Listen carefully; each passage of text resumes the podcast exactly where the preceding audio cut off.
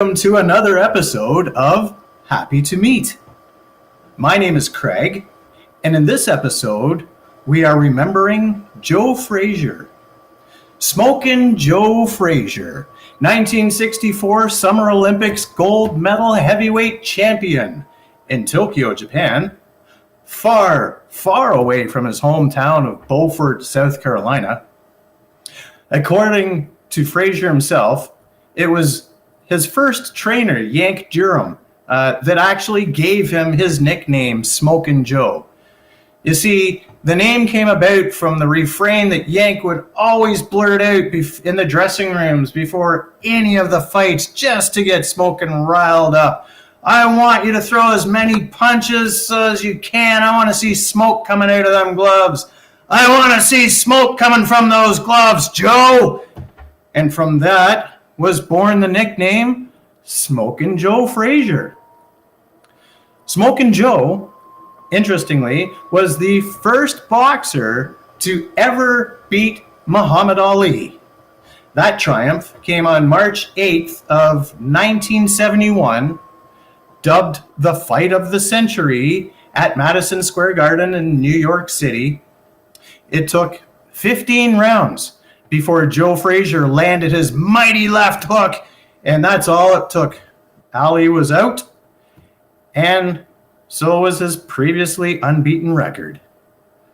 Although it is fair to note that Ali did return to beat Joe Frazier twice, once by unanimous, albeit controversial decision in 1974, and then a year later in 1975 at the highly anticipated Thrilla in Manila, a brutally vicious match uh, that was watched by a record breaking 1 billion viewers.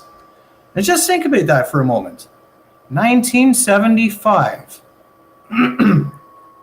Long before the days of internet, 1 billion viewers.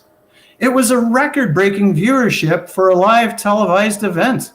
And that thanks to the vision, if not the greed, of mega boxing promoter at the time, the highly controversial Don King. But let's not forget about Frazier here. Revered for his dangerous left hook, Smokin' Joe was actually known to be quite a formidable boxer even before his victory over Ali. In 1967, and again in 1970, uh, Smokin' Joe Frazier was named Fighter of the Year by Ring Magazine. At the time, a well known uh, magazine in the boxing uh, world. Uh, he was again named Fighter of the Year in 1975, this time by Boxing Writers Association of America. His birthday would have been coming up in less than uh, about well, a little while ago. Uh, November 7th would have been his birthday.